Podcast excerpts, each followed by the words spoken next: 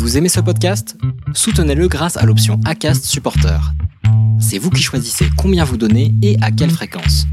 Cliquez simplement sur le lien dans la description du podcast pour le soutenir dès à présent. I'm Sandra, and I'm just the professional your small business was looking for. But you didn't hire me because you didn't use LinkedIn jobs. LinkedIn has professionals you can't find anywhere else, including those who aren't actively looking for a new job but might be open to the perfect role, like me. In a given month, over 70% of LinkedIn users don't visit other leading job sites. So if you're not looking on LinkedIn, you'll miss out on great candidates like Sandra. Start hiring professionals like a professional. Post your free job on linkedin.com/people today.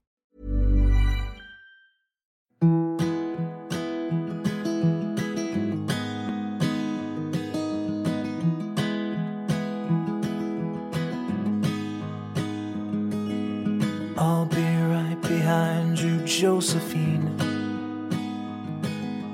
I won't leave you waiting in between. And the cigarette you bummed from me is almost burning out. You suck it till your fingers burn and then throw it on the ground. Bienvenue sur le podcast Les enfants vont bien. Ici, vous entendrez parler de PMA à l'étranger, de GPA, de conception artisanale, d'adoption et de bien d'autres termes qui accompagnent les parcours de conception de nos familles. Vous entendrez aussi et surtout des familles homoparentales, monoparentales par choix ou de fait, adoptantes, nous raconter leur parcours extraordinaire au sens littéral du terme vers la parentalité. Parce qu'en France, le chemin est bien avancé mais n'est pas encore abouti, je vous propose d'écouter des témoignages de nos quotidiens qui vont vous rassurer sur le fait que nos enfants vont bien. Vous écoutez l'épisode 6 de la saison 2 du podcast Les enfants vont bien. Je vous préviens dès l'introduction de cet épisode, nous avons rencontré des difficultés de son lors de l'enregistrement de cet épisode. Il va vous falloir donc tendre l'oreille pour pouvoir comprendre Rémi à certains moments. Les messages qu'il avait à faire passer étaient trop importants pour ne pas produire cet épisode. Je vous remercie donc par avance de votre indulgence vis-à-vis de la qualité de cette interview. La GPA a mauvaise presse, il faut bien se l'avouer. On entend de tout la concernant, et surtout de bien vilaines choses. Évidemment, les témoignages que l'on retient sont surtout ceux qui marquent, et donc ceux qui sont les moins enviables, un peu comme quand on regarde sur Google à quoi correspondent nos symptômes, et qu'en plus on est un poil hypochondriaque.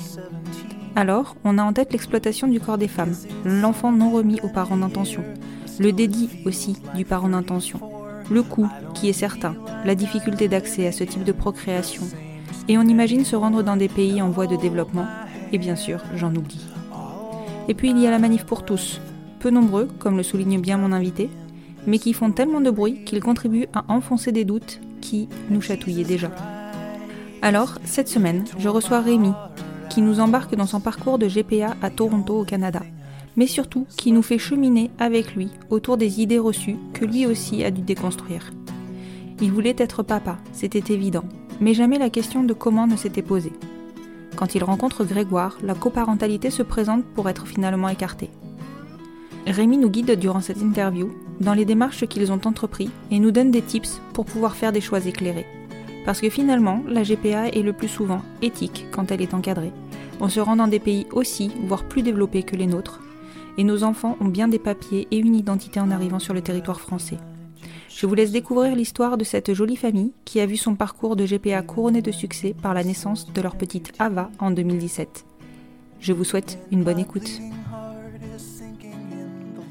Bonjour Rémi. Bonjour. Je te remercie beaucoup de t'être rendu disponible pour cet entretien tous les deux. Donc Rémi, en fait, tu es venu vers moi pour euh, me raconter ton histoire que tu as déjà racontée euh, auparavant sur d'autres d'autres médias, notamment euh, à la radio, euh, dans un épisode. Tu peux m'en parler peut-être un petit peu, enfin on en parlera peut-être un petit peu juste après. Aujourd'hui, tu, tu es venu vers moi parce que tu es papa Oui, et que tu es, tu es donc euh, papa avec un autre papa. Tu as, une, tu as une petite famille bien à toi. Est-ce que tu peux me raconter, euh, enfin m'expliquer, enfin me raconter ta famille en fait? Euh, bah, du coup, je m'appelle Rémi, j'ai 40 ans, euh, je suis marié avec Grégoire et on a une petite fille de 3 ans qui s'appelle Ava et qui est née il y a un peu plus de 3 ans euh, au Canada suite à une, une gestation pour autrui. D'accord, donc une petite Ava de 3 ans. Exactement. Donc, euh, je dois préciser parce que souvent je, connais un peu les histoires où euh, je suis sur les comptes Instagram que je ne connais absolument pas ta famille euh, et je n'ai jamais vu non plus de, photos de, votre famille. Donc, pour, voilà, c'est vraiment de la découverte pour moi aujourd'hui, totalement, on va dire. Est-ce que tu peux me raconter comment vous vous êtes rencontré avec Grégoire? De façon assez, assez classique sur, sur les réseaux sociaux. Mhm. On a échangé sur Twitter et on a commencé à parler, à parler, à parler, à parler euh, pendant un certain temps jusqu'à se rencontrer et, puis bah, on ne s'est plus jamais quitté. C'est marrant parce que finalement les réseaux sociaux c'est quand même pas, en tout cas sur mes épisodes c'est pas ce qui revient le plus. Ah. Mais, euh, bah voilà. mais effectivement ça reste une façon très classique de, de se rencontrer. Tu l'as rencontré en quelle année Grégoire? Je l'ai rencontré en 2013. En 2013, d'accord. Donc juste avant euh, ou, pendant les débats euh, sur la loi du mariage pour tous? Ouais, plus ou moins pendant. Enfin, ça avait déjà commencé puisque enfin, je ne le connaissais pas personnellement, mais à la première, à la première manif qui avait eu lieu, je l'ai aperçu. On ne se connaissait pas encore vraiment, donc c'était pendant les débats. D'accord, ok. Et du coup, c'est à ce moment-là que tu l'as aperçu, non pas pour la première fois, sinon tu n'aurais pas pu le repérer. je connaissais son existence. tu connaissais son existence, d'accord. Et donc, du coup, tu me dis, vous vous êtes plus jamais quittés, c'est-à-dire que vous avez euh, tout de suite emménagé ensemble Non, non, non, non, non ça, a pris, ça, a pris, du temps. Euh, ça a pris du temps parce qu'on voulait. Euh, on était déjà, je veux dire, âgés, sais pas vrai, on était déjà des vraies grandes personnes, mais on avait bien installé chacun de notre côté. Et du coup, mhm. on, voulait attendre d'avoir vraiment envie d'habiter ensemble, d'être sûr de ce qu'on faisait et pas, et pas se précipiter. Mhm. On a quand même, en fait, c'était un peu ridicule financièrement, qui ont passé notre temps euh, ensemble. Euh, et on payait de loyer pour rien, mais euh, on a mis un petit peu de temps. Je crois qu'on a emménagé ensemble en fin 2014 de mémoire. D'accord, oui, donc vous avez pris un petit peu de temps, effectivement. Bon, après, effectivement, quand on est déjà bien installé dans la vie, il faut aussi rompre nos habitudes. Exactement. ok. Et euh, vous avez dès le départ parlé de ce projet de, parentalité ou c'est venu euh, petit à petit? Bah, assez, assez rapidement parce que, bah, comme tu l'as souligné, en fait, on s'est rencontrés pendant les débats sur le mariage pour tous, ce qui fait que on avait quand même, euh, on était quand même plutôt disposés à, aborder ces problématiques et ces questions qu'on se posait sans doute moins avant, j'imagine. En tout cas, moi, je ne les ai pas posées pareil avant. Et je sais que très très rapidement, même je crois de mémoire avant même qu'on soit réellement euh, en couple, euh, on, a discuté de nos désirs de parentalité et de se rendre compte qu'on avait tous les deux, euh, sur le principe et dans nos rêves les plus fous, envie d'avoir des enfants. Mm-hmm. on en a parlé début de, de, façon un peu, un peu improbable hein, de ce qu'on aimerait si jamais c'était vraiment possible, mais ça n'était pas. on en a parlé une fois, mais très longtemps. Et puis, euh, et puis après, effectivement, c'est revenu un peu plus tard, euh, sachant que Grégoire avait initialement un, projet de coparentalité qui était plus ou moins en route euh, quand on s'est connus, auquel je me suis greffé sans me greffer et, qui n'a pas tout à fait marché, et tant mieux. Et après, après voilà, on a parlé, on a essayé de, de, voir d'autres moyens de pouvoir concrétiser notre, notre souhait d'avoir des enfants. Et, et du coup, Grégoire avait donc euh, déjà un projet de parentalité, en fait. Il était engagé dans quelque chose. Oui, alors engagé, c'est un grand mot, mais il y avait un projet, effectivement, avec, euh, avec une, une, connaissance à lui, euh, mhm. pour, le cas échéant, faire une coparentalité qui, a, qui a capoté. D'accord. Et quand, quand toi, tu réfléchissais à avoir des enfants, mhm. tu t'étais projeté dans une technique où tu savais juste que foncièrement, tu aurais des enfants, enfin, fondamentalement, pardon, tu aurais des enfants? Bah, je sais. Et sans te poser de questions? Je, je pense que ouais, je me posais pas forcément beaucoup de questions. C'est vrai que euh, à ce moment-là, enfin, jusqu'au moment, enfin, je pense qu'on en parlera un petit peu plus tard, mais jusqu'au moment où on s'est vraiment tourné vers la GPA euh, et qu'on s'est vraiment renseigné, etc., c'était quelque chose qui était plutôt inabordable euh, pour moi, enfin, de, ce que j'imaginais. Donc c'est vrai que j'avais pas, euh, j'avais pas du tout euh, pensé, anticipé, conçu l'éventualité d'une GPA. et j'imaginais que si c'était possible, ça serait plutôt, plutôt vers une adoption que je me tournerais. Mmh, d'accord. Et quand euh, Grégoire, quand vous en avez parlé avec Grégoire et qu'en plus toi tu as eu connaissance de ce projet de coparentalité, est-ce que tu connaissais cette, euh, enfin tu avais une notion en tout cas de, cette euh, méthode et est-ce que c'était quelque chose qui était envisageable pour toi? Alors moi je connaissais que, je travaille dans le domaine du droit aussi, donc j'avais déjà été, dans le cadre de mon travail, confronté à ces questions. Donc je savais, après moi, à titre personnel, j'étais pas forcément très très, très, très partant pour moi. Ok, et est-ce que pour toi, c'était important ou pas Ou est-ce que tu avais envisagé de te marier avec lui avant le projet? Comment, comment votre histoire en fait? En fait, on a euh, effectivement cette histoire de, coparentalité euh, était présente tout le début de notre relation, puisque euh, c'est quelque chose qui avait été évoqué entre lui et cette femme avant notre rencontre. et c'est quelque chose qui lui tenait à cœur. Alors après, je pense qu'effectivement, quoi qu'il après qu'il se passe, que quelqu'un se greffe plus ou moins sur ce type de projet, c'est jamais simple. Euh, mhm. Je pense que c'est d'ailleurs aussi en partie pour ça que, ça n'a pas prospéré, parce que je suis arrivé en cours de route et que je faisais pas partie euh, initiale du plan, donc ça, me paraît mhm. logique aussi. Euh, et c'est vrai que quand ça, quand ça s'est quand ça s'est arrêté comme ça, c'est aussi que moi je, assez triste de la chose. Et je dis mais il n'y a, a, pas de souci en fait il y a d'autres moyens d'avoir des enfants et on va voir ce qu'on va faire, mais on aura des enfants, t'inquiète pas. Euh, donc on s'est inscrit dans une asso euh, de parentalité euh, gay et mhm. on a commencé à, essayer de se rendre à certaines réunions jusqu'au moment où il y avait une réunion, c'était un samedi, sur, je ne sais plus comment c'était intitulé, mais en gros c'était vraiment une, initiation à la GPA, c'était vraiment les, grandes lignes, etc. Et on n'en avait jamais parlé. je, me souviens lui avoir dit, euh, écoute, je ne sais pas ce que toi, tu, quelle est ta position. Moi, je n'arrive pas à savoir aujourd'hui ce que je pense de la GPA. Euh, mais il y a une réunion, est-ce que euh, ça dit qu'on y aille? Au pire, c'est pas pour nous, on a perdu trois heures de notre week-end, c'est pas très grave. Euh, il m'a répondu qu'il était dans le même état d'esprit que moi, on y est allé, et en fait, on s'est, euh, s'est rendu compte que c'était très agréable, que c'était, euh, que, finalement ça correspondait, ça semblait correspondre à ce qu'on disait pour notre famille, notre histoire. Euh, et puis voilà, du coup, on a commencé à se renseigner euh, plus sérieusement et, euh, à avancer et, et, dans notre connaissance du process et dans notre histoire en même temps et, un petit peu dans les prémices du parcours. D'accord.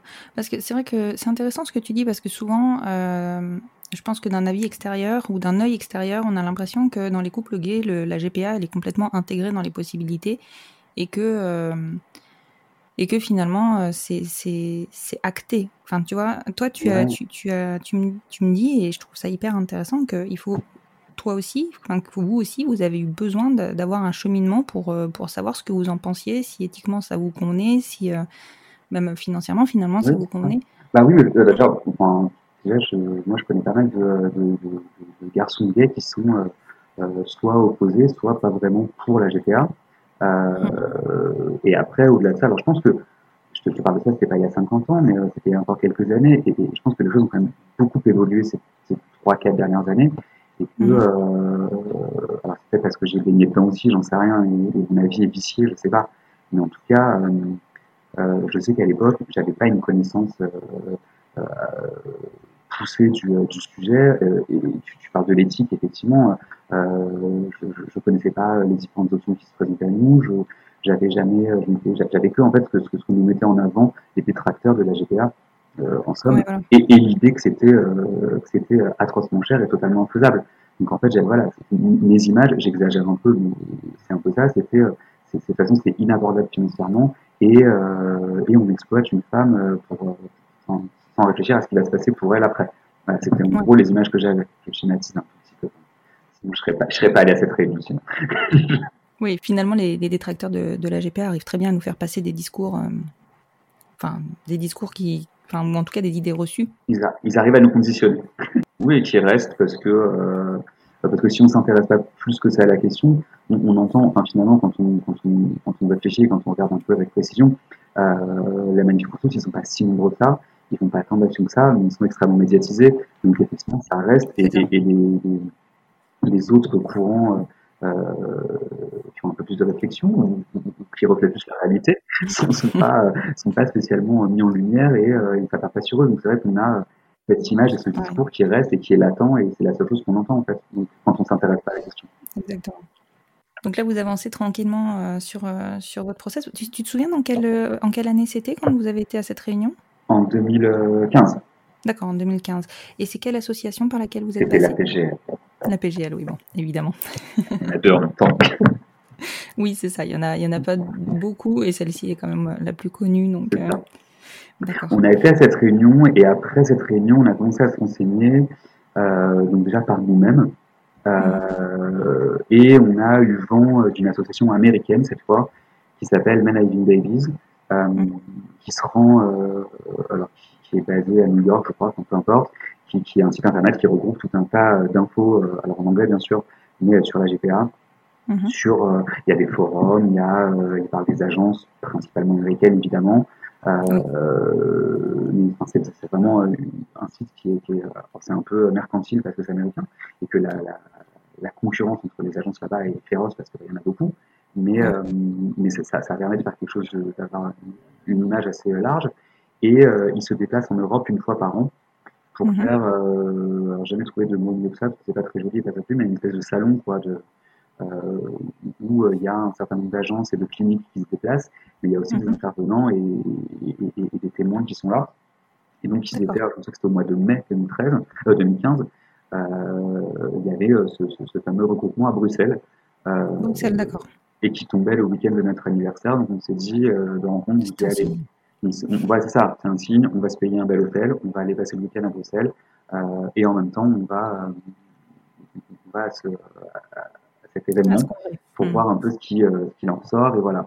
Et c'est vrai que je pense que ça a été euh, le l'événement qui nous a fait vraiment switcher et se dire bah, évidemment que c'est ça qu'on veut, et notamment parce qu'il y avait des mères porteuses qui étaient là, qui racontaient leur histoire.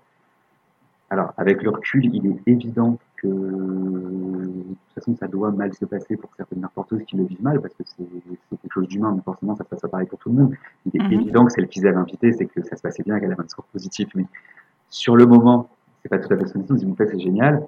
Enfin voilà, et elle était assez, euh, elle avait beaucoup de recul sur la situation.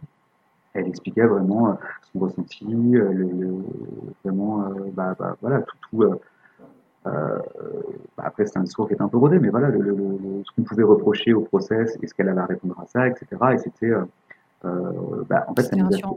Ouais, c'était rassurant de voir qu'une femme qui effectivement avait porté l'enfant de, de quelqu'un d'autre euh, était là, nous raconter comment elle l'avait fait, était vraiment hyper heureuse de l'avoir fait, épanouie et, euh, et de nous expliquer euh, comment et pourquoi euh, nous, Européens braqués, ça, ça, ça lui posait aucun problème euh, moral de le faire. Mhm. Donc, euh, Ouais, c'est intéressant de, de connaître. Alors, je ne savais pas. hein. Je savais que certaines agences avaient des points en France, euh, enfin des Ouais. points d'accueil en France. Mais euh, un congrès comme ça, je pense qu'effectivement, c'est. Bah, c'est à peu près tous les ans, parce que je sais que il y a, enfin, moi j'ai des amis qui sont retournés à Bruxelles cette année, euh, dans le même cadre, donc, et ça permet du coup, parce que de mémoire, il y a toutes ces interventions, donc il y a des parents qui témoignent le matin, en fait, c'est plein de témoignages, donc de parents, de mères porteuses, euh, je pense que les associations parlent un petit peu également. Après, euh, et après, il y a effectivement, on peut rencontrer euh, il y a pas mal d'agences et de cliniques qui sont là, ils ont des stands et on peut les rencontrer, parler avec eux, poser des questions. Et l'après-midi, il y a des petits ateliers euh, où on peut s'inscrire pour avoir un. Alors, c'est des entretiens groupés, et après, on avoir des entretiens individuels, des entretiens groupés avec certains intervenants qui présentent un peu plus euh, leur fonctionnement, leur projet, etc. pour voir ce qu'il en est. Donc, c'est vrai que c'est assez intéressant et ça permet de, euh, outre le fait de rencontrer réellement, physiquement, euh, des professionnels qui pourront nous aider après, euh, c'est c'est pas la même chose qu'un site internet. Ça permet d'avoir aussi une offre qui est, qui est assez fournie devant soi et on peut comparer un peu et rencontrer des gens aussi pour parler de notre projet, ce qui est, ce qui est plutôt rassurant et intéressant. Oui. En fait, ça te permet de faire des choix vraiment éclairés et en plus de prendre des contacts finalement. Exactement, et de savoir. Alors nous, ça nous a plus affirmé parce qu'on avait déjà un peu avancé dans ce dans le cheminement et on, on, on savait qu'on souhaitait, enfin, on pensait qu'on voulait se diriger vers le Canada, et ça nous a effectivement convaincus euh, qu'on avait fait les bons choix et qu'on voulait rester au Canada et pas aller aux États-Unis. D'accord. Parce que là, euh, pardonne-moi, il faut que tu me le remémores. C'était les États-Unis qui organisaient le congrès. Ouais, ouais, c'est une association américaine. Il y avait en revanche, il y avait une agence canadienne. Ah oui, d'accord, ils avaient quand même convié les concurrents. Exactement. Il y avait aussi une. Pas celle avec qui on est passé, mais euh, une quand même. D'accord, ok. Ok. Et euh, qu'est-ce qui t'a donc fait confirmer que, enfin, qu'est-ce qui vous a confirmé que tu souhaitais passer plutôt par le Canada que par les États-Unis à part le côté mercantile qu'on connaît quand même? Bah, Déjà, pour le coup, moi, je, enfin, nous, euh, d'accord là-dessus, le côté mercantile, alors surtout après être passé à, à, ce niveau où il y avait des petits spots publicitaires de chaque agence, etc. Enfin, c'était vraiment euh, après, ouais, je, je, trouve ça très joli. Après, euh, je comprends et, et, et, je comprends aussi qu'on a envie d'aller euh, de se tourner vers les États-Unis parce que c'est plus sécurisant, parce que c'est tellement professionnel au final que, oui, c'est sur des rails et que tout va bien. À l'inverse, moi, ce côté mercantile pour ce projet-là me dérangeait, enfin, nous dérangeait. Et, euh, et c'est vrai que le côté un peu plus, alors je sais que c'est en train de changer parce qu'il y a de plus en plus d'agences qui ouvrent au Canada. À l'époque, il n'y en avait que deux, deux et demi. Euh, c'était un, côté un peu plus euh, familial, euh, mhm. alors qui était effectivement, on en avait par la suite, qui était peut-être un peu moins rassurant sur le cadre, mais le, soutien, je sais pas comment dire, pendant tout le process, mais en tout cas, qui nous correspondait mieux pendant pour le début. Et au, au, Canada, les n'importeuses sont simplement défrayées. Elles sont pas mhm. rémunérées, mais ça nous, on se disait aussi que sans doute elle faisait peut-être ça pour des meilleures raisons. Enfin, encore une fois, je généralise alors que c'est pas le cas. Hein. Il y a plein de n'importe américaines qui font ça pour très bonnes raisons. Mais euh, là, on avait l'assurance que c'était pas pour la patte du gain qu'elle le faisait, parce que c'était simplement défrayer leurs frais. Et, euh, l'agence avec laquelle on avait échangé, euh, ce qui a achevé de nous convaincre aussi, c'est que c'était du coup la mère porteuse qui nous choisissait. On avait, voilà, on, on, avait un profil à remplir pour se vendre, en gros, euh, et, ce profil était soumis à des mères porteuses qui disaient là, eux, j'ai très envie de les connaître et euh, est-ce que ce serait possible? Et c'est vrai que ça, ça nous plaisait aussi, euh, le fait que enfin, ce soit elle qui est l'ascendant en fait, quelque part. Ouais. C'est elle qui prenait les décisions là-dessus, enfin, jusqu'à ce qu'on se mette d'accord, jusqu'à ce qu'on poursuive, mais en tout cas, voilà, c'était vraiment elle qui était en position de force, ce qui allait totalement à l'encontre de, de l'image qu'on a en Europe tout à l'heure. Et au niveau de délai, parce que c'est souvent ce qu'on reproche au Canada dans la mesure où effectivement jusqu'à présent il y avait peu d'agences, euh, comment ça se passe? Euh, Nous on a été super chanceux parce que quand on voit les gens autour de nous, ça a pris beaucoup plus de temps pour, pour nous. Euh, au niveau timing, on a signé avec l'agence en juillet 2015 et Ava elle est née en mai 2017. Pardon. Oui, effectivement, ça a été relativement rapide. Ouais, ça. Ça a été rapide. On a trouvé, alors on a eu des quelques petites déconvenues pour trouver une donneuse, euh, parce qu'il y en a deux qui ont laissé tomber euh, au dernier moment, donc ça nous a fait entre guillemets perdre du temps parce qu'on avait booké les, les rendez-vous médicaux pour elle, etc. Donc, euh, la première qui laisse tomber, c'est qu'on en retrouve une deuxième, on repère du temps, etc.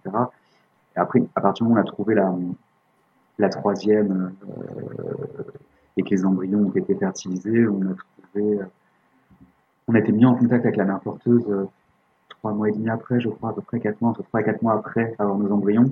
Et après, en revanche, nous, on a, nous et elle avons voulu prendre le temps de se connaître, euh, mhm. vraiment, avant de, de, de confirmer qu'on voulait faire ça ensemble. Euh, donc, ça a pris un peu plus de temps, mais pas. Euh, encore une fois, on, on, a signé en janvier 2015, en juillet 2015, je vais y arriver, et le premier transfert a eu lieu en août 2016. D'accord, oui. C'est quand même relativement rapide. Ouais. Mhm. Et au niveau, alors on va revenir un petit peu, un petit peu en arrière dans le process. Donc, euh, tu me dis que vous n'êtes pas passé par l'agence que tu as rencontrée sur le, le, fameux congrès de, de, Bruxelles. Euh, je ne vais pas te demander le pourquoi parce que ça c'est propre à chacun, je pense. Mais euh, comment tu as fait la, recherche? Enfin, Comment vous avez envisagé d'aller vers une autre agence et quels ont été vos critères en fait? En fait, on l'avait, on s'était renseigné sur un peu toutes les destinations possibles à l'époque. Euh, et, on avait vu, parce qu'après c'est pareil sur la PGL, il y a des forums de discussion, donc on avait euh, des discussions, on regardait des, on avait des infos par ce, par ce biais-là aussi, et, mhm. euh, et, on avait rencontré, rencontré, non, on avait échangé avec les deux agences canadiennes. Et, et, et, du coup, enfin, le, la façon de, de fonctionner de l'autre agence ne convenait pas forcément. Euh,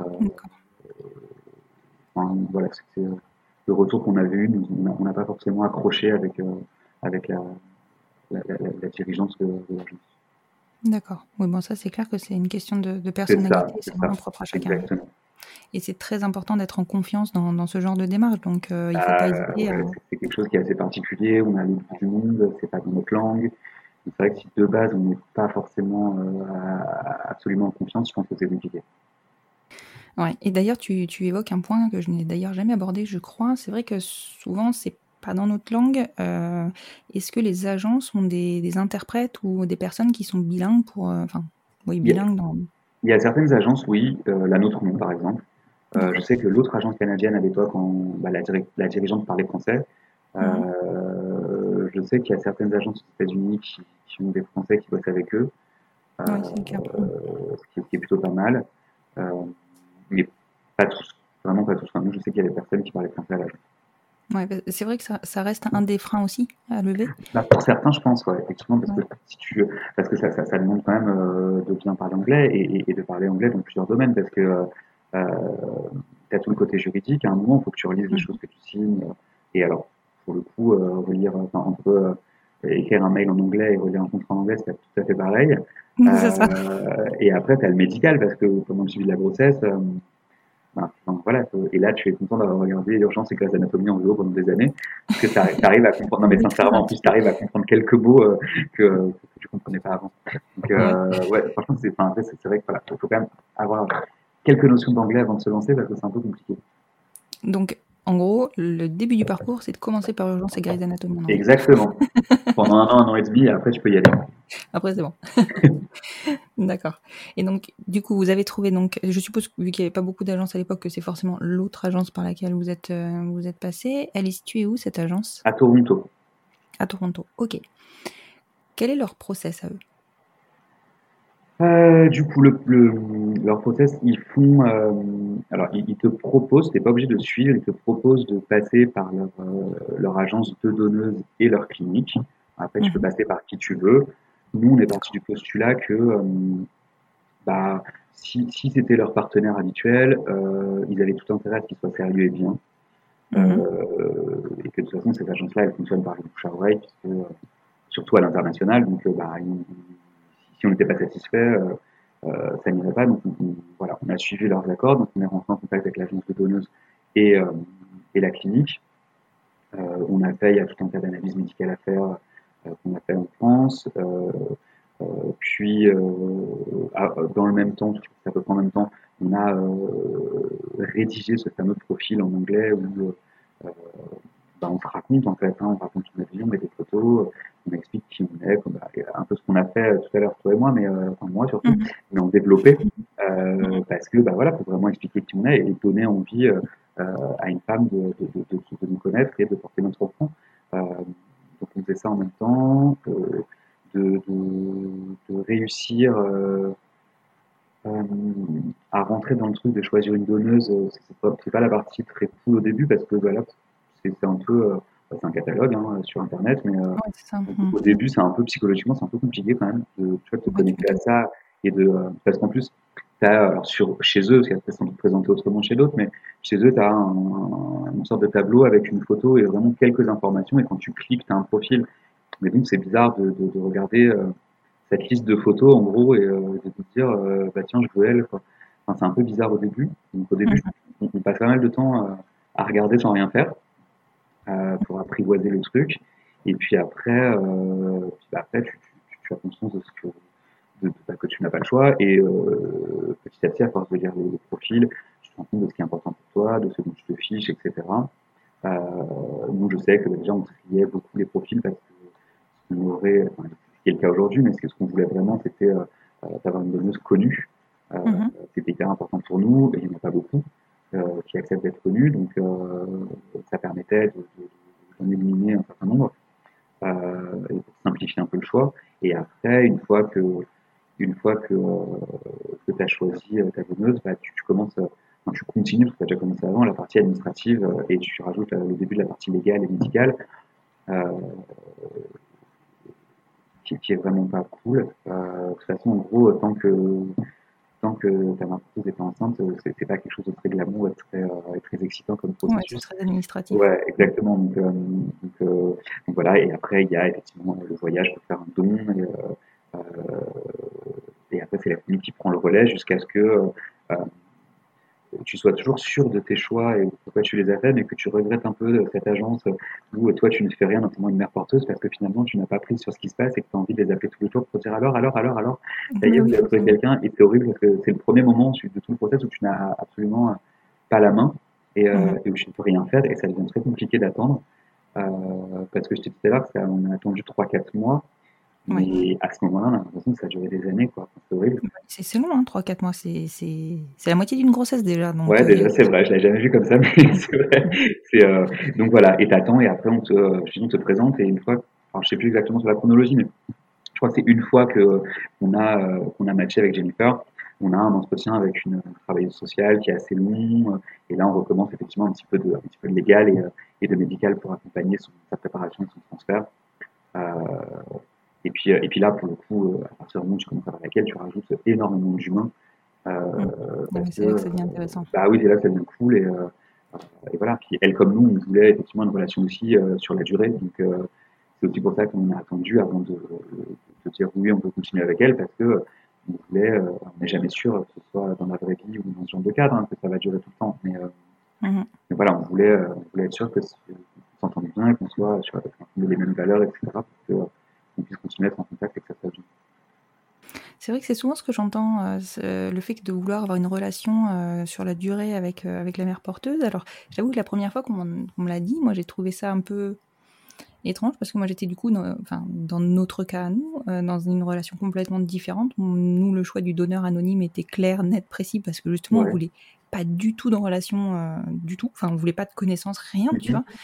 Et, euh, et euh, à, force d'enregistrer des épisodes ou de découvrir des histoires euh, de, de papa en GPA, qui sont passés par la GPA, je, le comprends complètement. C'est, je pense que c'est, une part hyper importante finalement dans le process, ce côté humain avec la mère porteuse. Il y a le côté humain, et puis après, moi je sais que j'avais fait à l'époque, bah, toujours pour les mêmes raisons, hein, sur le début de la GPA, où je dis qu'est-ce que j'en pense, c'est vraiment horrible ce qu'on va faire.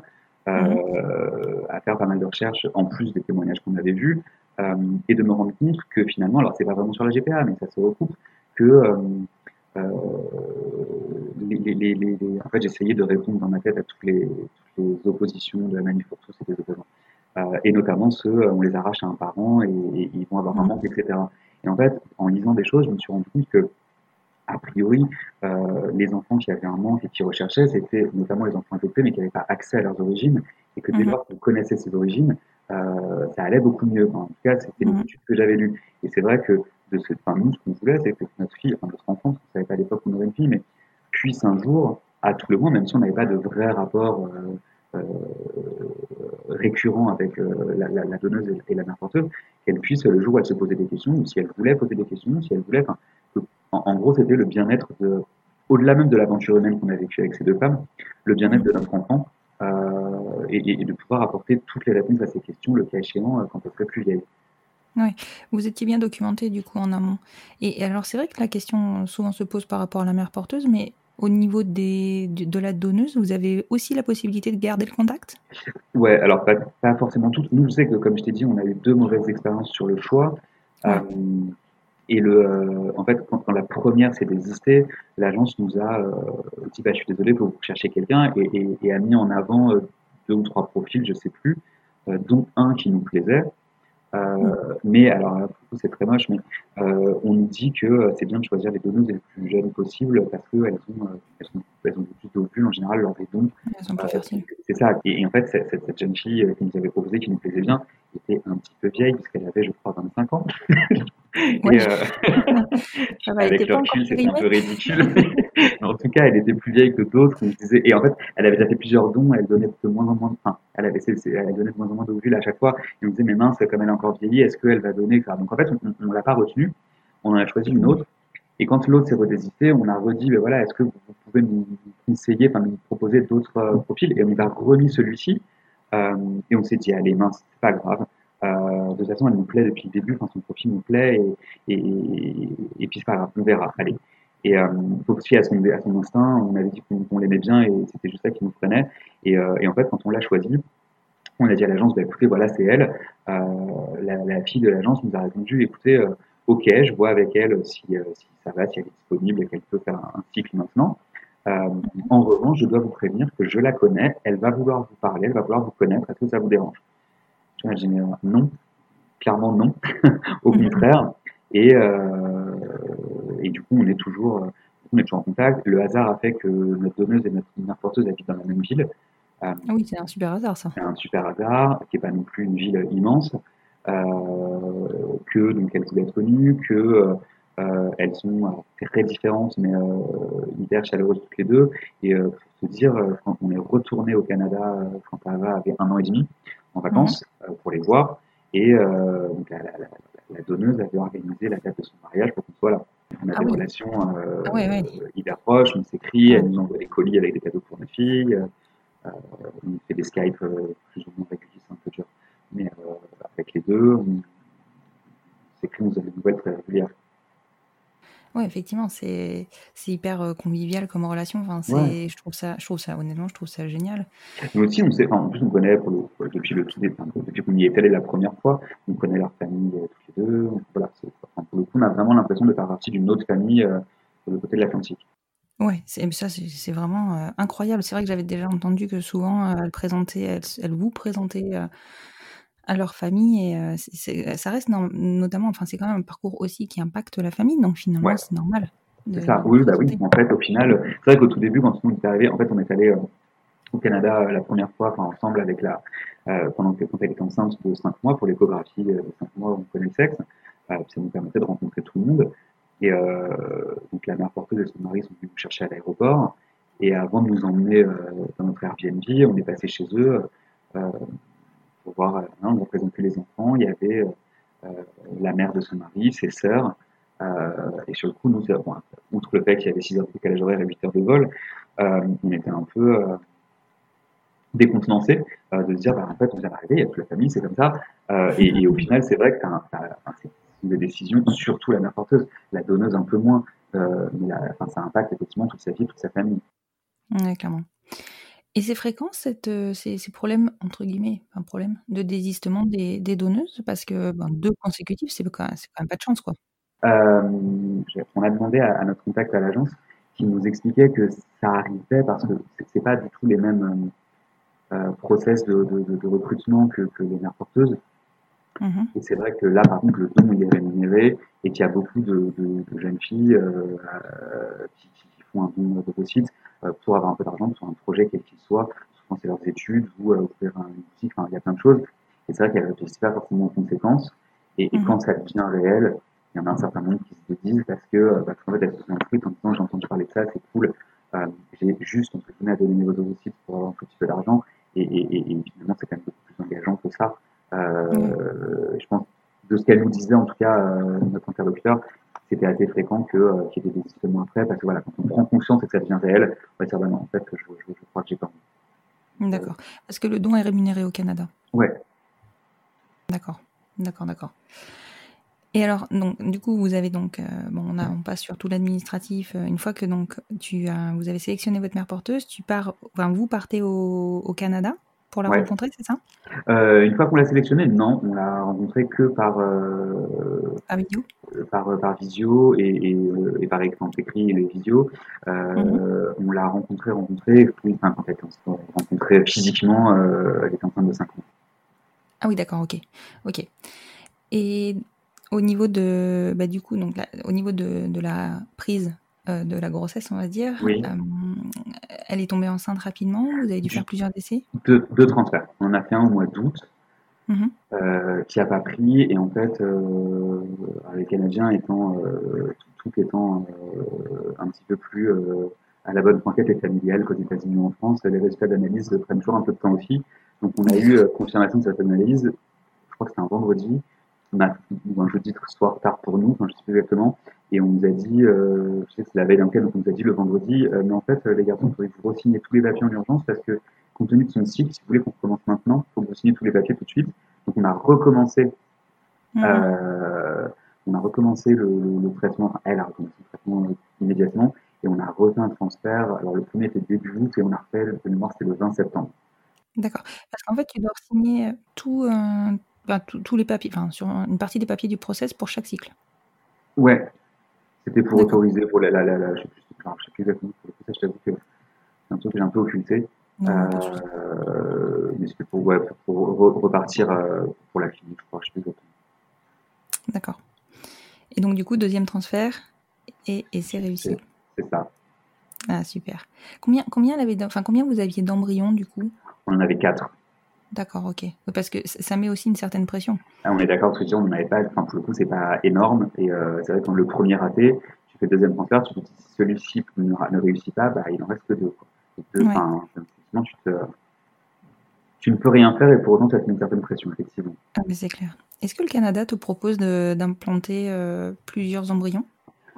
Euh, L'agence te le déconseille. D'accord.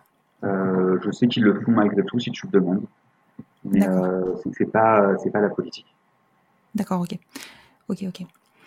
Et alors, quelle est votre réaction? Enfin, déjà, comment vous avez su que le test était positif? Euh, On l'a su parce qu'elle ne s'est pas gardée un secret. Euh...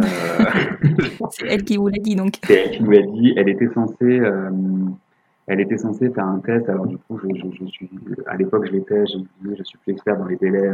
Faire un test, à, je sais ouais. plus, genre 7 jours après le transfert ou un truc comme ça, je sais plus. Mm -hmm. Et et euh, la veille ou l'avant-veille du fameux jour, elle n'arrêtait pas de me demander quand est-ce qu'on était dispo, parce que ce serait bien qu'on fasse un Skype. En gros, on comprend qu'elle veut faire un Skype pour, pour le, le, le test se révèle. Quoi.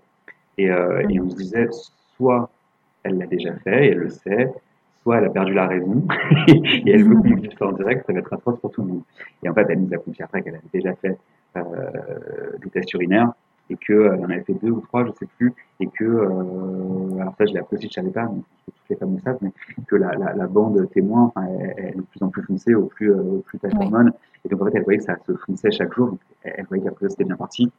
Donc, euh, donc voilà, et donc effectivement, euh, comme on l'a enquiquiné quand elle disait ça, elle, elle, a lâché le morceau en disant qu'elle avait déjà fait des tests et que c'était, et que c'était positif, et, elle nous a envoyé des photos de tous les tests mis bout à bout, et elle a continué à en faire, etc. Donc voilà.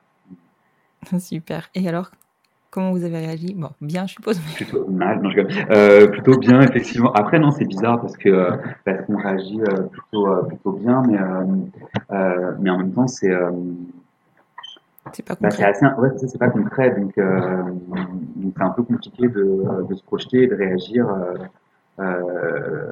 correctement. Enfin, je, c'est un peu impalpable. C'est problème dans tous les couples. Hein. Au début, ça manque de, de concret. Exactement. Et elle avait déjà, je ne t'ai pas posé de question, mais par, par rapport à ça, euh, au Canada, les mères porteuses, elles ont, pour pouvoir devenir mères porteuses, est-ce qu'elles ont des, des, critères à respecter, type euh, avoir déjà des enfants? Et, ah, Ça, ouais, exactement. Elles doivent avoir un, au moins un enfant, déjà. D'accord. Okay. Donc, euh, elle, elle avait trois enfants. Ah oui, donc elle savait bien de quoi elle parlait quand même. C'est ça, c'était la première expérience en GPA, mais en tout cas, elle avait trois enfants. D'accord, première expérience en GPA. Ouais. Ok. Donc ensuite, vous, repartez, vous allez au Canada pour la rencontrer. Enfin, enfin non, je, je vais un peu. Non, elle est, en, ouais, elle est enceinte d'abord. voilà, déjà, donc elle est enceinte. Il y a la première écho, je suppose. Euh, oui, elle en a une, euh, effectivement, assez rapide, euh, où elle nous envoie les photos. Mm -hmm. on ne voit pas grand-chose, comme toutes les premières photos. Mm -hmm. Et là, pendant le début, c'est quand même assez, même si c'est assez peu concret, c'est assez stressant parce qu'en fait, tu te réveilles tous les matins. Tu sais que tu n'auras pas de nouvelles jusqu'à 13-14 heures. Et pendant trois mois, tu te dis, est-ce qu'elle va bien? Est-ce que ouais. jusqu'à 13 heures, on va avoir un message pour nous dire qu'il euh, y a eu un problème? Est-ce qu'il y a quelque chose? Enfin, du coup, c'est un peu. Euh, ouais, euh, ouais c'est ça. C'est un peu, un peu compliqué. La distance n'est pas forcément aidante sur le coup. Mais, mmh. mais, ça permet aussi du coup de se réveiller bien parce que, parce que tous les matins. alors, c'est horrible parce que c'est les habitudes. Tous les matins, ils écrivent souvent. Et si un jour, elle se réveille un peu plus tard, ben, euh, oui. Toi, tu es là et tu te dis qu'est-ce qu'il y a, pourquoi elle est pas, qu'est-ce qui s'est passé, qu'est-ce qui s'est passé? c'est clair. Donc, euh, donc c'est un peu, et ça permet du coup, voilà, on parlait tous les jours, on continuait à, à, à, se lier, et, voilà. Elle nous envoyait régulièrement des photos, alors, pas au tout début parce qu'elle change pas, mais euh, dès lors qu'elle a commencé à grossir, elle nous envoyait des photos pour qu'on voit quel point du ventre, etc. Et, et puis, et puis voilà, assez rapidement, dès lors qu'on sait, je crois qu'on a attendu les trois mois quand même, hein, mais euh, qu'elle est enceinte de trois mois et que, et que ça a tenu, euh, ben on s'est précipité pour prendre des billets d'avion et le mon appart pour, pour venir pour les cinq mois. Mmh. Euh, ce qu'on n'avait pas fait par, par superstition avant. Mais, euh, mais voilà, de se dire qu'il fallait le faire. Euh, on en avait très envie. Et là, pour le coup, c'est devenu hyper, hyper palpable et concret et réel. Ouais. Et vous avez pu vous déplacer euh, donc aux cinq mois euh, par rapport à vos boulots respectifs. Vous êtes parti combien de temps? Est-ce que ça ouais, Non, là on est parti une semaine en plus. Donc, euh, oui, bah, non, non, vraiment. Après, on, enfin, moi je suis libéral, donc je, dans une moindre nécessaire mesure, mais je fais un peu ce que je veux et, et mon mari, il peut, il peut s'arranger aussi quand même. Ça va, D'accord. quelques semaines. D'accord. Parce que ça reste aussi un, un des reste- points. ouais, euh, exactement. ça reste important, un hein, parce que-. C'est ça.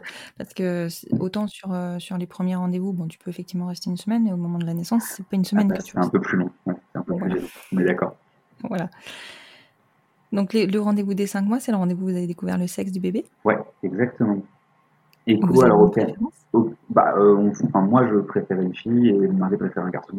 Donc, euh, on savait qu'il y en avait deux qui seraient contents. En Voilà. vrai, on aurait été contents tous les deux. Enfin, la preuve, il est très content alors qu'il préfère un garçon. Mhm. Euh, J'aurais été très content ça Euh, Mhm. Mais euh, non, bon, voilà, on était euh, chacun pour des raisons personnelles et, et stupides, parce qu'en fait, en vrai, on s'en fiche. Mais voilà. Après, au Canada, c'est un peu spécial parce que personne n'assiste à l'échographie, mais que ce soit nous ou les couples mariés classiques. Euh, Ouais. On attendait à la salle d'attente, on voyait toutes les femmes partir toutes seules et les mecs rester dans la salle d'attente. Euh, et à la fin, ils viennent vous chercher. Donc en fait, euh, en plus, l'échographie des 5 mois, elle est quand même super longue. Ouais. On, reste un temps fou dans cette salle sans savoir ce qui se passe, en se disant est-ce qu'il n'y a pas un problème, etc. Enfin, c'est un peu, là aussi, c'est un peu stressant. Euh, et euh, on finit par venir nous chercher en disant voilà. euh, et, et, et là, du coup, le, le, euh, la personne qui, qui fait, enfin, le technicien fait euh, nous montre quelques enfin, le, le, le- le bébé, mais rapidement, et on nous demande si on veut le sexe et, euh, et essaie de nous le remontrer brièvement. Et euh, voilà, Donc, ça va très vite. du coup. Oui, oui, du coup, ouais, ça, c'est c'est hyper rapide, je me C'est doute. ça. Donc, une petite fille, Une Prévu. petite fille, exactement. donc euh, tu devais être très content. C'est ça. Donc l'après-midi, on est sortis, on a été tous les trois avec la main porteuse acheter des vêtements. D'accord. Ok, bah oui, en même temps, c'est souvent, c'est souvent ce qu'on fait après cette échographie-là. Euh, ouais, c'est là, elle nous avait dit qu'elle voulait nous offrir des trucs Archie June, donc elle était très contente, elle était très contente euh, d'acheter, euh, d'être avec nous pour la. Donc du coup, voilà, c'était la journée pour nous. Ah, c'est chouette, c'est chouette. Et, hum, et donc, bon, il faut repartir, hein, puisque il y a un moment où Là, c'était un peu compliqué. Voilà, je me doute. Le- je, je, je, je nous revois en larmes à l'aéroport en disant que on quittait, euh, on quittait notre bébé, né, du coup, mais euh, et Oui, que oui. euh, c'était horrible quand vous restez, etc. Après, là, tu te dis, tu, tu fais une raison, tu te dis finalement, il reste pas tant de temps que ça. Ouais. Donc, Non, euh, mais c'est sûr qu'après les quatre mois suivants, ils passent, ils passent hyper vite. hein. Ouais, après pour nous, il faut passer encore plus vite parce que euh, parce qu'à 32 semaines d'aménorrhée, donc euh, à 7 mois, euh, Ouais. euh, Jennifer, enfin, n'importe qui nous a appelé pour nous dire qu'elle était euh, un samedi pour nous dire qu'elle était hospitalisée et qu'elle avait un souci et euh, c'est là que tu que tu regrettes les opinions de termes médicaux. Euh, faut essayer de Ouais, comprendre ce qui se passe parce que pendant qu'elle te parle, tu tapes des trucs sur Google en même temps et tu tombes sur des trucs atroces avec un demi-mot que tu as compris. Euh, donc c'est assez horrible. les c'est atroce. en plus, il y avait une sage-femme qui parlait un peu français et qui se, qui se sentait hyper excitée de parler français parce qu'elle parlait pas français en vrai. On va dire, mais tais-toi, reparle anglais s'il te plaît parce que c'est pire, c'est pire en anglais, en français, alors arrête. On veut juste savoir ce qui se passe. Euh, au final, c'était quelque chose qui était, alors, pour la mère porteuse, qui était pas grave, qui pouvait être grave pour le bébé. Et, euh, enfin, elle avait un suivi, euh, plusieurs fois par semaine. En, en gros, le truc, c'est que si, si, si ça, si surveillait et que si ça stagnait ou ça empirait, il fallait déclencher la prison tout de suite. Euh, donc on savait D'accord, qu'à partir de, de 32 semaines, on pouvait euh, tous les jours, on, on, recommençait, tu sais, le réveil à, surveiller- à regarder ton téléphone tu te réveilles. Et puis du coup, pour vous, ça précipitait les choses. Exactement, parce qu'on savait que de toute façon, les médecins nous disaient que quoi qu'il arrive, quoi qu'il se passe, on n'irait pas au terme de la grossesse, c'était évident. Donc, euh, D'accord. Comment vous avez géré ça? Euh, Oui. très bien. Parce que c'est vrai que du coup, faut, faut anticiper un déplacement éventuel en fait. Bah, en fait, nous, comme on est euh, très ordonné et, euh, et c'est pareil, c'est quand même euh, c'est un processus qui coûte quand même très cher. On avait, euh, en fait, elle arrêtait pas. Enfin, c'est c'est drôle parce qu'elle s'en est beaucoup voulu, la porteuse, d'avoir ce problème médical, alors que bah, elle n'y plus rien, la pauvre. Parce qu'en fait, elle arrêtait pas de nous dire depuis les tout premiers jours que son plus grand talent dans la vie, c'était d'être enceinte, qu'elle faisait ça merveilleusement bien, qu'elle n'avait jamais eu aucun problème, qu'elle accouchait en claquant des doigts, ce qui était vrai, euh, Mhm. quasiment le jour du terme à chaque fois, enfin, que, que, que voilà, qu'en gros, euh, elle, était, euh, ouais, c'était son truc, quoi. Donc, nous, on avait réservé, comme des bons petits élèves, nos vols, etc. Enfin, pour venir, on avait déjà tout réservé, du coup. Je crois qu'on Mhm. arrivait une semaine avant l'accouchement, enfin, la date prévue, en se disant, bon, bah, voilà, Mhm. ça devrait être bon, tout va bien. Donc, euh, bah, il a fallu faire date combat, mais sans, sans pouvoir faire quoi que ce soit, parce qu'en fait, tu, tu sais que tu n'iras pas au terme de la donc tu sais pas quand ça sera. Donc, euh, Ah oui. tu peux, tu peux pas non plus, enfin, tu peux quand même pas prévoir, puisque euh, ça peut être tous les jours, quoi. Donc, euh, oui, c'est un peu compliqué. Et au final, son traitement fonctionnait, ça s'est stabilisé et, et, du coup, on, nous avait dit que a priori, elle serait déclenchée, entre la 36e et la 37e semaine. Donc on est parti, on, est parti on avait prévu, du coup, il fallait qu'on prévoit un moment ou un autre, de partir à la veille de la 36e semaine. D'accord, d'accord. Et elle a finalement tenu jusqu'à 36 semaines? Le jour de la 37. Ah, Une semaine et un jour après notre arrivée, euh, ça a été déclenché. Parfait. Parfait. On a eu le temps de, se remettre du calage horaire et de se promener un peu et de profiter d'elle très très grosse juste pendant une semaine. C'est ça, c'est ça. Et alors, comment ça se passe un accouchement euh, avec une mère porteuse euh, au Canada? Alors, elle était suivie par des midwives qui est l'équivalent de sage-femme, enfin pas tout à fait l'équivalent, mais un petit peu qui, qui sont présentes sur là que nous on connaissait parce que les rendez-vous qu'on avait fait c'était avec elle. Euh, mm Il y avait son mari, il y avait nous, et euh, euh, une sage-femme de l'hôpital et un médecin qui, je pense que c'est un peu comme en France du coup, qui vient au début et qui revient pour la délivrance, mais qui n'était pas là. Mm On a, quand, on, quand, on, est arrivé, on a été reçu par, par sais pas trop qui à l'hôpital, euh, mhm. pour faire le plan de naissance. Euh, on en avait parlé entre nous, euh, tous les trois avant. On nous avait dit qu'elle, elle était totalement disposée à ce qu'on soit présent si on le voulait, que si on ne le voulait pas, elle le comprenait, qu'en fait on faisait ce qu'on voulait. Donc du coup, vous avez souhaité, qu'est-ce que vous avez souhaité alors? On a souhaité être présent, euh, on était tous ensemble, et, et, et on, évidemment que, je ne sais plus si c'est elle qui l'a demandé ou si on lui avait dit mais évidemment que, enfin, que son mari soit là, parce que et vous avez, vous avez choisi à ce moment-là à qui euh, le bébé serait remis en premier ou euh, vous avez laissé faire Nous, on lui a dit, euh, on lui a dit après l'école des 5 mois, on en a parlé quand on était là-bas en janvier, on lui a dit que si elle le voulait, pour nous, ça nous paraissait naturel qu'elle prenne le bébé en premier. Mhm. Et si elle ne le souhaitait pas, voilà, on devrait, mais pour nous, ça nous paraissait naturel. Mhm. Elle n'a pas répondu. Je pense que c'est quelque chose qu'elle n'avait pas anticipé. Et puis, bah, c'est vrai, c'était une première pour elle, tout ça, donc je pense qu'elle ne savait pas et on n'en a jamais reparlé. Je crois qu'on lui a redit quand on a tourné, je ne sais plus. Euh, mais ça, et ça s'est effectivement fait très naturellement. C'est elle qui a reçu le bébé en premier, euh, le temps qu'on coupe le cordon avant qu'on le prenne. Mhm. Il y a une question que je n'ai pas abordée d'ailleurs, c'est d'habitude je le fais. Comment vous avez fait le choix du donneur? Enfin, de qui allait donner? De vous deux? On a fait le choix euh, par rapport à, à ce qui ce qui est important pour nous. Euh, il y en a un ou deux euh, qui, euh, pour qui c'était relation important d'avoir d'avoir une filiation génétique et, pas mhm. l'autre.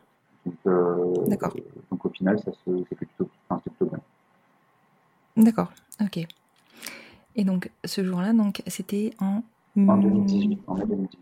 En 2018, en mai 2018, c'est ça? 18 mai 2017. 18 mai 2017, voilà. C'est le 18 qui nous perturbe aussi. C'est ça. C'est le, premier jour du, reste de votre vie, clairement. Euh, vous arrivez au bout du process. Euh, comment ça se passe? Qu'est-ce que c'est la suite en fait? Vous repartez tout de suite avec le bébé? Vous restez sur place un petit peu? Au Canada, c'est atroce parce que euh, c'est un accouchement ambulatoire. Donc elle est née à 15h, à 15h50 et à 19h, on était tous dans nos voitures. oh là là il n'y a pas de sas de décompression, quoi. Non. Euh, et du coup, alors sur le coup, euh, bah, tu n'as pas le choix, mais euh, ça va être une bonne idée. Quand tu te retrouves chez toi à poser ton cosy, tu te dis, qu'est-ce qu'on fait là? Euh, C'est atroce. La, la, la, première nuit, elle est un petit peu compliquée. D'autant qu'on te mhm. remet une page entière de recommandations et de choses à faire attention, et notamment aux arrêts respiratoires. Euh, oui, c'est rassurant.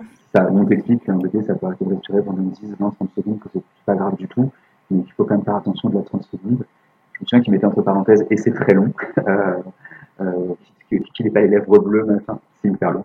Euh, et du coup, voilà, quand tu passes ton temps, alors je pense que si tu es à la maternité, tu fais un peu ça aussi, hein, mais tu passes ton temps à la regarder et à voir ce qui se passe. Euh, c'est très très long. Euh, mais finalement, il est ressorti en bon état le lendemain et euh, c'est un premier succès. Euh, et, euh, et, après, bah ouais, bah, tu t'y mets petit à petit. Euh, au début, bah, en plus, Erythrée, comme elle était suivie par euh, Web, en fait, tu as des rendez-vous, euh, le à J plus 1, J plus 3, J plus 5, enfin, tu as, certains rendez-vous. Et en fait, du coup, on avait la sage qui venait joignait la France tous les jours pour faire des visios avec les grands-parents et les proches bah oui, forcément. qui devenaient Mhm. fous de ne pas pouvoir l'avoir, euh, qui attendaient, et puis bah, voilà, et t'attends, et t'attends après d'avoir des papiers pour rentrer. Et ça, ça prend un délai de combien de temps? En gros, c'est quoi le- ce qu'on vous, pro- enfin, ce qu'on vous Alors, euh, ça peut être un peu plus rapide, mais ça a pris euh, bah, quasiment 4 semaines pile, parce qu'on est parti à 4 semaines après sa naissance. En fait, il y a- les dispositions euh, légales avaient changé pendant la grossesse, euh, et en fait, on ne pouvait plus, euh, on était obligé d'attendre 7 jours entre la naissance. Après la naissance, pour pouvoir euh, déclarer la naissance et faire les papiers. En fait, la mère porteuse n'avait rien le droit de signer pendant 7 jours. En fait, au bout de 7 jours, euh, qu'après, pareil, on s'est un peu laissé partir, donc on va nous aider. Et c'est vrai qu'on s'est retrouvé un peu seul euh, face aux papiers. Euh, et, et on nous a mal renseigné, c'est qu'on a tout envoyé. Et on nous a rappelé pour dire, l'état civil nous rappelle pour dire non, non, non, ça va pas, il faut refaire parce qu'il y a ça qui va pas. Nous, on se dit ok, Mhm. puis tu sais, on est français, donc on se dit, dans le pire, si ça nous défend, on prendra la voiture, on a la rapporter. On, a, on a été sur Google Maps et l'Ontario, c'est très très grand. Donc, en fait, là où on envoyait les papiers, c'était à 24 heures de route. Donc, on s'est dit que non, on n'allait pas y aller. C'est il fallait qu'on se débrouille autrement, donc on a tout refait. Donc euh, là, t'es content quand même d'être proche parce que c'est vrai que t'as beau, euh, t'as beau parler anglais, etc. Quand c'est pas, c'est pas ta culture, donc c'est vrai que là, là, pour le coup, la donneuse nous a vachement aidé parce que parce qu'elle passait des coups de fil avec sa sœur pour nous à l'administration.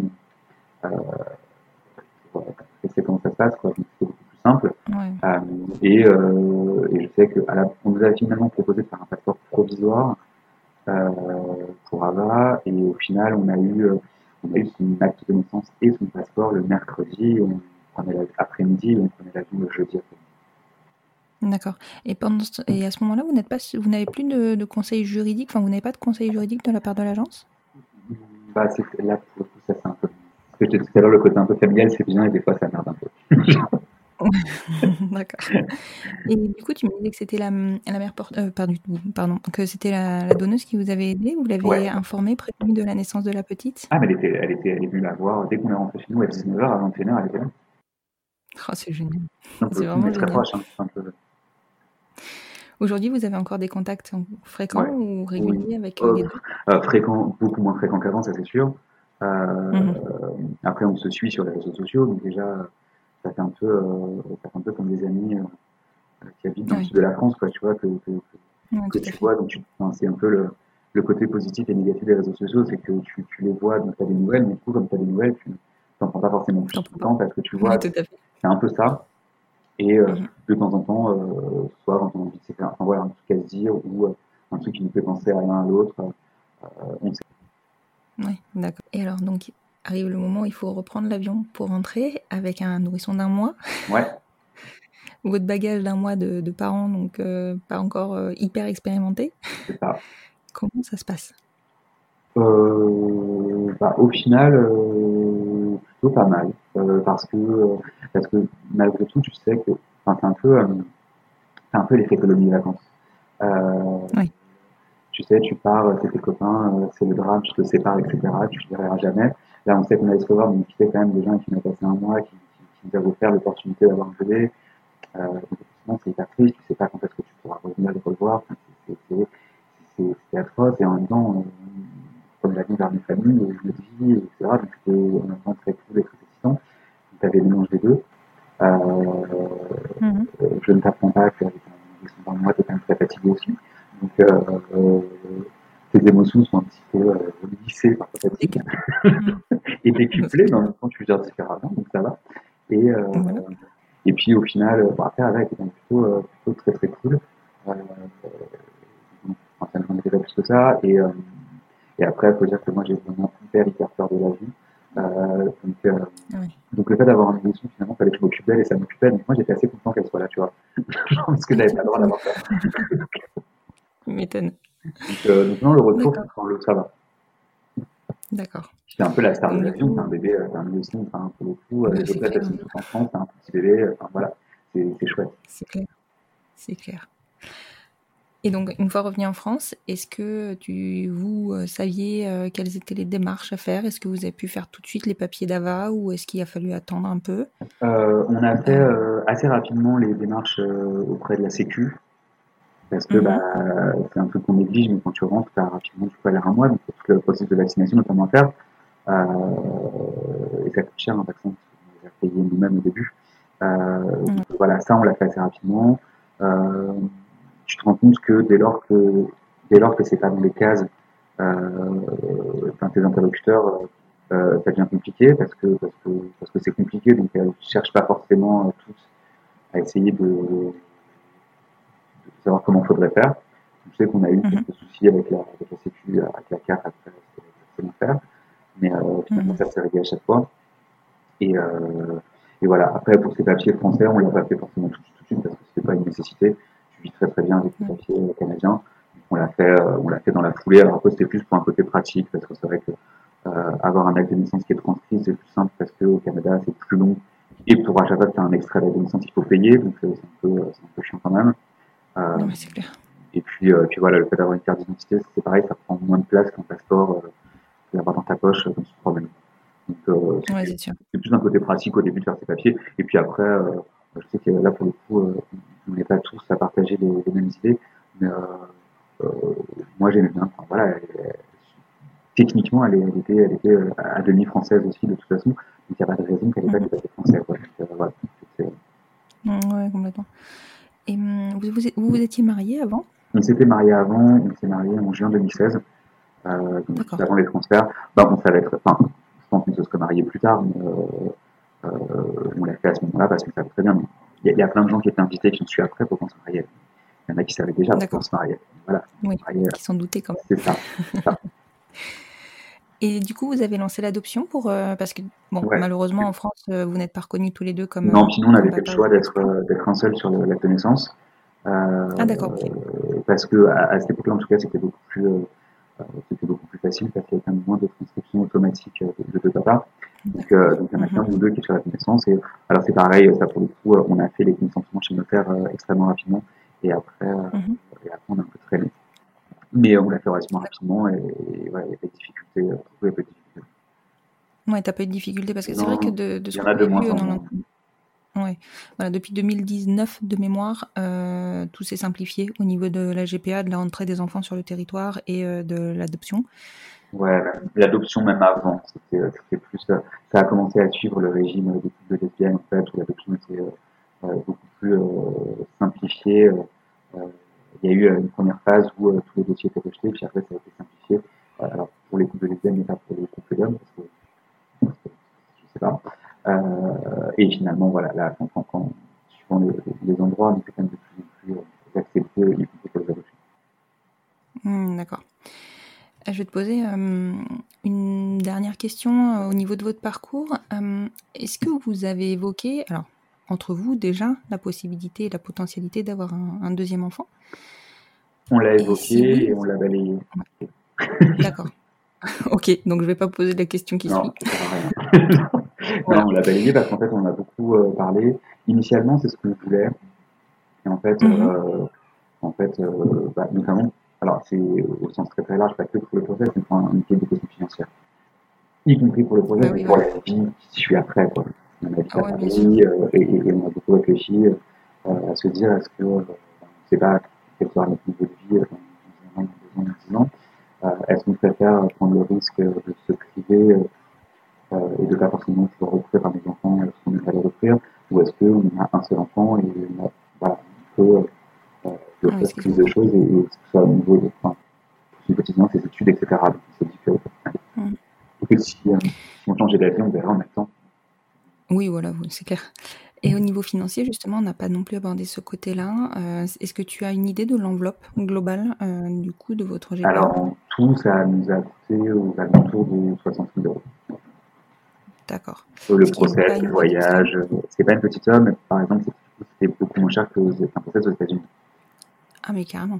Et, euh, et après, on bénéficiait aussi, après coup, ça, je sais pas encore, je sais pas maintenant, mais on bénéficiait d'un avantage. Le taux de change était extrêmement avantageux euh, À ce moment-là. à ce moment-là. Et nous, on avait, euh, du coup, on a également, enfin, du coup, on avait échangé une très grosse somme d'argent euh, à un Mhm. moment. C'était un coup de poker parce que le taux de change était vraiment plus avantageux à ce moment-là. Oui. Et on s'est dit, on s'est dit, on, a, on va le faire. Et effectivement, on a bien fait de parce qu'on vérifiait, et on a fait au meilleur moment, on ne savait rien. Mais ça nous a vachement aidé aussi. Enfin, Ouais, c'est vrai qu'il faut aussi réfléchir à ça, c'est clair. C'est clair. Est-ce que, est-ce que, enfin, je t'ai déjà dit que c'était la dernière question. Euh, je pense à ça. Au niveau, est-ce que les cliniques, enfin les cliniques, les agences te proposent un financement ou tu, toi tu dois passer par ton financement, enfin tu dois trouver un financement de ton côté? Pas du tout. Enfin, on il y a peut-être des endroits où ils le font, nous pas du tout. D'accord. Donc euh, du coup, vous avez dû trouver votre financement tout seul. Oui, tout seul. Et je suppose qu'aller voir un banquier en lui expliquant euh, le motif de la demande de prêt, c'est pas simple. Ah non, Ouais. c'est ce qu'on ce appelle. Après je, après, je sais que moi, j'avais une conseillère, enfin, ma conseillère qui était, euh, alors c'était pas ma copine, hein, mais euh, qui était plutôt open et, et- et j'ai fini par le balancer pendant le rendez-vous, on en parlait parce que voilà. Et, euh, et mon mari, euh, il avait même conseillé depuis très longtemps, euh, qu'il connaissait bien, il l'a dit très ouvertement. D'accord, ok. Et ça s'est plutôt bien passé. Et du coup, on a obtenir- le seul endroit où on a euh, menti, c'est que, enfin, sinon, c'est pas nous d'ailleurs, Enfin, on a Mhm. juste euh, accepté le mensonge qui nous était proposé. Euh, c'est parce que du coup, on a fait une hypothèque sur notre appart pour, euh, le Mhm. prêt euh, qu'on a, souscrit pour le GBA. Et, euh, et le notaire qui, qui signait l'hypothèque nous disait euh, Ah, mais vu que j'imagine que c'est pour faire des travaux. Mhm. Mhm. C'est ça. Oui, c'est ça. Et, et, de faire un cours de droit sur les travaux d'amélioration de notre appartement. Voilà. Du coup, on, a laissé dire parce qu'on ne voulait pas se lancer là-dedans. Mais sinon, non, enfin, je... Et après, moi, je connais pas mal de gens qui ont, qui ont parlé ouvertement à leur banquier. Alors, c'est vrai que si tu viens d'arriver dans une banque, je pense que c'est un peu Oui, voilà. mais, Je pense que tout le monde n'est pas non plus ouvert de la même façon, mais bon. euh, Non, en vrai de vrai, enfin, par contre, je, je pense que les, les gens euh, dans la vraie vie, et, pas, euh, et pas dans les journaux livre, tout ça, je pense que les gens sont plus en plus ouverts sur la question. Ouais. Je vais te poser les, les dernières questions, euh, de, enfin, celles que je pose Ouais. habituellement en fin d'épisode. La première, c'est est-ce qu'un enfant peut être heureux avec deux papas? Euh, bah, j'ai l'impression. Euh, je, je- mon quotidien te, me fait dire que oui. Mon entourage aussi. Donc, pour, c'est des questions que c'est des questions que tu te poses un peu avant, que tu te poses après. Euh, tu regardes. Enfin, je sais que je, pense qu'en en en parler avec d'autres groupes de papa, tu as chose, cette espèce de chose où tu as l'impression que tu fasses encore mieux que les autres parce qu'on fait en Oui, tournant. Du coup, tu regardes beaucoup et tu es très attentif au retour qu'on te fait. Euh, et je te confirme que euh, après euh, trois ans de crèche, notamment, elle m'a dit au revoir au mois de juillet. On n'a pas arrêté de me dire à quel point la fille était épanouie et heureuse et, et que tout se passait bien. Donc, après, enfin, et puis de la voir tous les jours, a priori, elle a l'air tout aussi heureuse que les enfants qui ont un Ouais, une maman. J'ai aucun souci là-dessus enfant d'un couple qui s'aime. Exactement. Ouais. Ok, bah, en même temps, on n'en doutait pas. Hein. Non. Moi, non. Moi non plus, je te rassure. Et ma dernière question sera donc euh, qu'est-ce qu'on peut vous souhaiter pour la suite? Qu'est-ce qu'on peut nous souhaiter? Euh, bah, De continuer à être heureux tous les trois. Qu'elle continue à grandir correctement et à nous rendre heureux. Et c'est ce que je vous souhaite parce que vous avez l'air d'être complètement à l'aise dans vos baskets. Euh, Alors, évidemment, je parle en ton nom surtout. Hein Enfin, à- Lui aussi, ça va, je te rassure. Honnêtement, c'est une belle histoire que tu, que tu viens de me raconter. C'est, je pense qu'on a pu aborder des points que je n'avais pas encore abordés parce que bah, moi aussi, ma réflexion, il faut qu'elle avance. Et, euh, et clairement, voilà, Ah c'est pas, c'est pas mon quotidien, moi. Et euh, voilà. En tout cas, ouais, ça, ça ne fait qu'enfoncer le coup du fait que bah, nos familles sont belles et sont heureuses. Ouais, ça c'est clair. Je te remercie encore beaucoup, Rémi, de t'être rendu disponible pour cet entretien. Et je serais ravie de, de découvrir en photo ta famille, évidemment, quand tu pourras m'en envoyer. Avec joie. Merci beaucoup. À très bientôt. Merci à toi. Au revoir. Et voilà, c'est la fin de cet épisode. J'espère qu'il vous aura plu. Et si c'est le cas, n'hésitez pas à soutenir le podcast en lui mettant 5 étoiles sur votre plateforme d'écoute et plus particulièrement sur Apple Podcast afin de lui donner plus de visibilité. N'hésitez pas à le partager et à le faire découvrir. Plus nous gagnerons en visibilité et plus nous aiderons d'autres familles à se construire et ainsi nous normaliserons les nouveaux schémas familiaux. Peut-être aurons-nous aussi la chance de pouvoir rassurer et montrer la voie aux nouvelles générations. Ainsi que le site de l'APGL et l'autre association dont Rémi parle dans l'entretien, Men Having Babies. Je vous souhaite une très belle fin de journée et vous dis à dans 15 jours pour un nouvel épisode du podcast Les enfants vont bien. D'ici là, prenez soin de vous.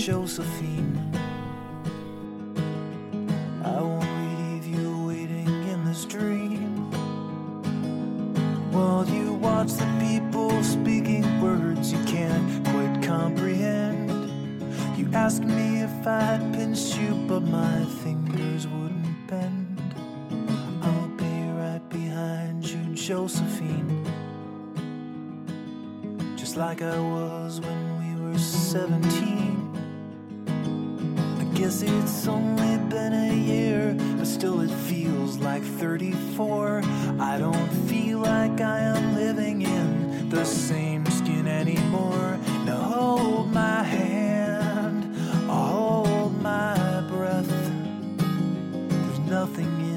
this world we really own. And Jesus Christ, if you tore my heart out, the only thing I'd feel is less alone. Less alone.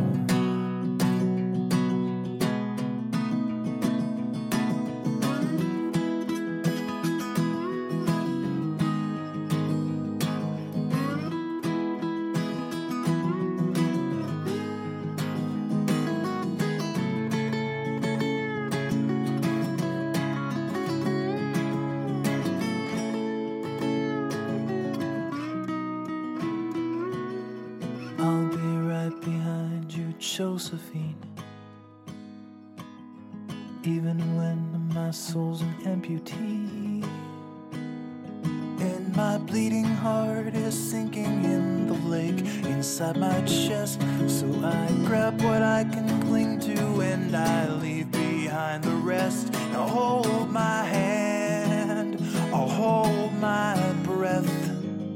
There's nothing in this world we really own.